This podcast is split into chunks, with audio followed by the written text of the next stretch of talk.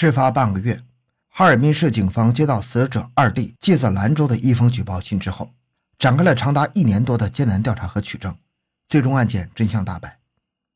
一九六六年春，在道外区的八区体育场涉嫌故意杀人罪的郭桂兰被判处死刑，周红茹协从杀人，获刑七年。哎呀，这个道外区的八区体育场，我还经常在那踢球呢，非常熟悉。欢迎收听由小东播讲的。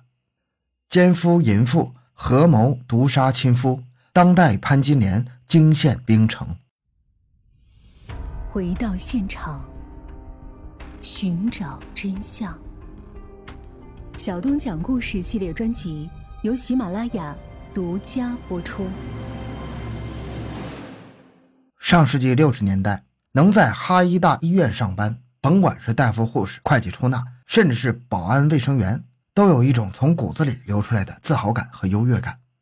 住院处的女会计郭桂兰三十多岁，看上去只有二十多岁，身高一米六，天生丽质，很有气场。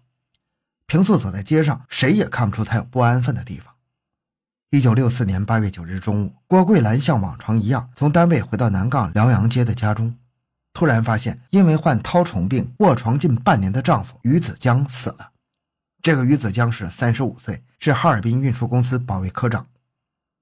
那个时候哈市刚推行火葬，只有东郊荒山一座火葬场。由于人们脑中沿袭的土葬的旧习惯根深蒂固，火化率一直很低。于子江突然辞世，家人在殡葬问题上形成了两种意见。郭桂兰提议对丈夫的尸体进行火化，但是公公婆婆执意不肯，必须土葬，没有商量的余地。郭桂兰犟不过他们，只好买了口棺材。三天之后，近百名亲朋好友哭天抹泪给他来送行，来到了太平区，也就是现在的道外区的荒山嘴的坟地，安葬了于子江的尸体。郭桂兰夫妇有两个孩子，他们自小就跟随爷爷奶奶住在一起。儿子不在了，老人含悲隐痛的，一如既往的帮衬着儿媳妇照料两个孩子。但是街坊邻里和亲朋好友却没有从这个刚刚当上寡妇的郭桂兰脸上看出有一点的丧夫之痛。他看起来有如释重负的感觉。一九六四年八月下旬，市公安局突然接到了一封寄自兰州电表厂的举报信，信中写道：“我响应支持大三线的号召，于一九六零年从哈尔滨电表厂来到兰州工作。一个月前，我到齐齐哈尔出差途中，曾在哈尔滨暂住几天。我大哥王子江患有绦虫病，人虽然有些消瘦，但是精神状态还不错。我临走的时候，大哥躺在床上握着我的手说。”二弟，我活不了多久了，将来会死在你大嫂手里。他，他有。看得出他内心酸楚，有话说不出，眼泪在眼圈里直打转。我安慰他不要多想，病会好起来的。我怀着疑惑和不安的心情和大哥分了手，没想到这一别竟然是阴阳两隔。大哥这么快就走了，我感到非常的突然和震惊。这里一定有文章，我怀疑大嫂有意加害我哥。恳请公安机关开棺验尸，明察秋毫。此事非同小可。接报之后，市公安局领导非常重视，马上对王子江之死展开调查。要想查明死者的死因，唯一的办法就是解剖尸体。可是尸体已经入棺下葬了，想验尸需要先刨坟开棺，没有家属的许可是不行的。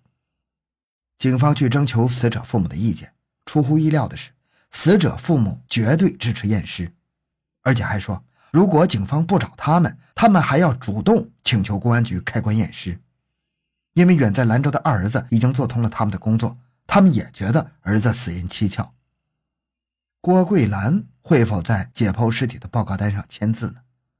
当侦查员找到郭桂兰谈及掘墓验尸一事时，郭桂兰顿时花容失色，一改往日的温柔，粗口大骂老于家缺德，说丈夫活着的时候不闻不问，已入土多日还要掘墓验尸。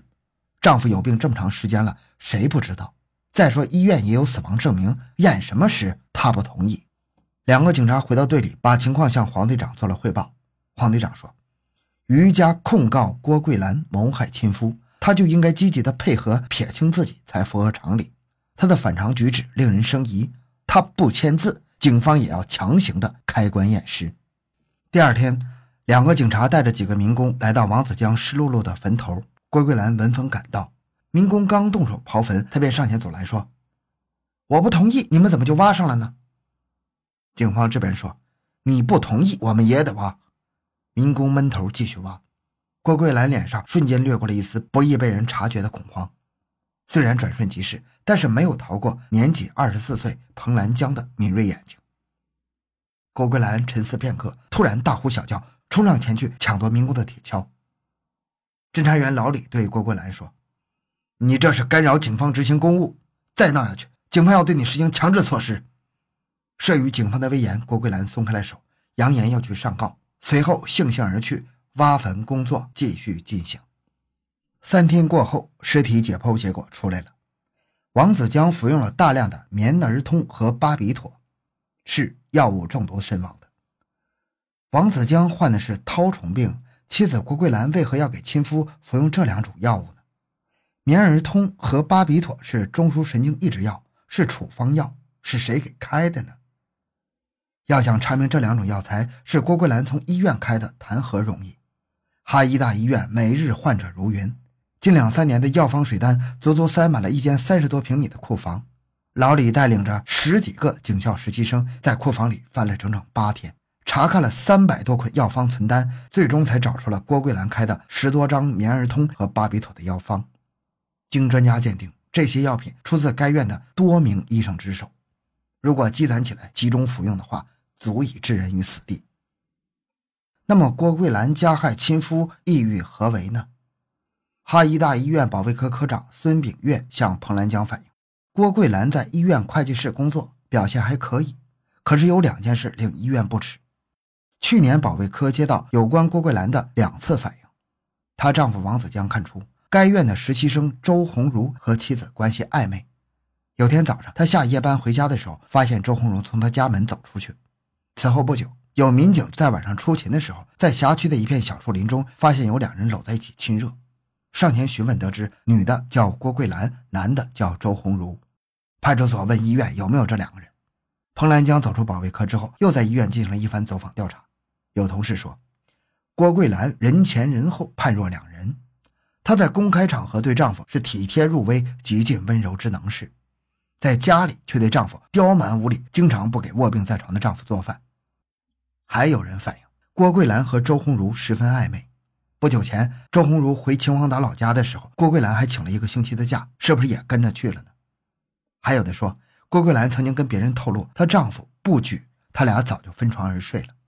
此后，为了核实这些情况，彭兰江和侦查员小赵乘着火车南下秦皇岛，他们在当地走访调查了一百多家旅店，专门查看一年前的旅客登记簿。历经一周的走访调查，他俩在山海关中心客栈的旅店簿上看到了周红茹和郭桂兰的名字。一九六二年八月十四日，他们曾以夫妻之名开了一间房。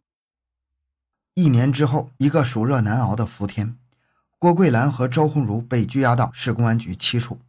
黄队长分别提审了郭桂兰和周红茹。黄队长问郭桂兰：“棉儿通和巴比妥的药单共开了多少张？”郭桂兰的回答颇具侥幸心理。她自以为自己所作所为神不知鬼不觉，两三张啊，不可能是三四张。哎，这么长时间了，记不清了。黄队长追问：“用了多大剂量的药物？”他轻描淡写的说道：“以前开的这两种药剂量很小，是治疗失眠用的，即使丈夫服用了也不会死。”黄队长厉声呵斥道：“既然是治失眠的，却给丈夫大剂量服用，是何居心？”郭桂兰一脸的复杂表情，继续抵赖。黄队长话锋一转：“那你和周红茹是什么关系？”郭桂兰抬头望定天花板，满不在乎地说：“和他仅仅是认识，同事关系。”黄队长拍桌而起：“难道认识就在秦皇岛以夫妻之名开房吗？”郭桂兰的脸红一阵白一阵，声音有些胆怯：“即使我俩有关系，我也不能加害我丈夫。”接下来的审问，郭桂兰要么是哭天抹泪要么是装疯卖傻，要么就一次次的提出上厕所、拉屎、撒尿，更有甚者还当着警员的面脱衣服裤子。审讯郭桂兰前后耗时七个多月，让警方不胜其烦。刚拘捕她时，她说她已经怀孕四五个月了，警方不得不将其取保候审，在公安医院给打了胎。一九六五年孟冬事件，郭桂兰第二次被拘押，接下来对她的审讯同样是步履维艰。黄队长不得不终止审讯，将其押回监号。显然，周红茹成为案件侦破的关键点。审讯室里，坐在小板凳上的周鸿儒不知所措，浑身发抖，加之心里紧张，本来苍白的脸上没有一丝血色。过了几个回合，他交代了和郭桂兰通奸后合谋毒杀亲夫的犯罪事实。再次提审郭桂兰时，黄队长打开录音机，里面传出了周鸿儒的声音。他说：“他男人已经不行了，让他快点死吧，他不想再等了。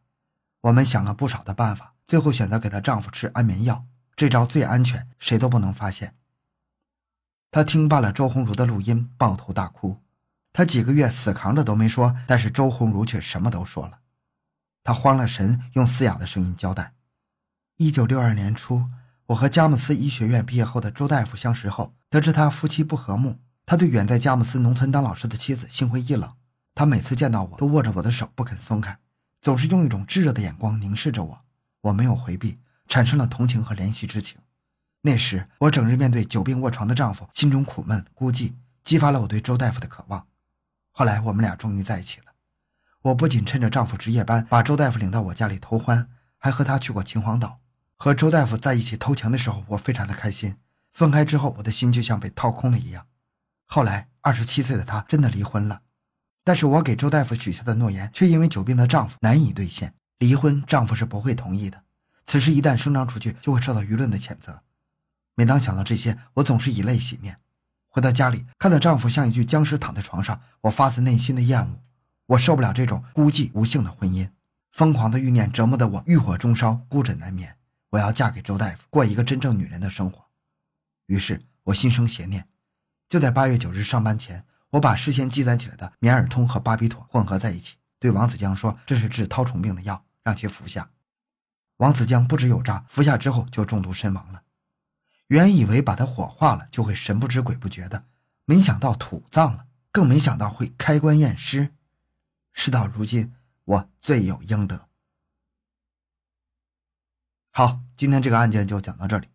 小东的个人微信号六五七六二六六，感谢您的收听，咱们下期再见。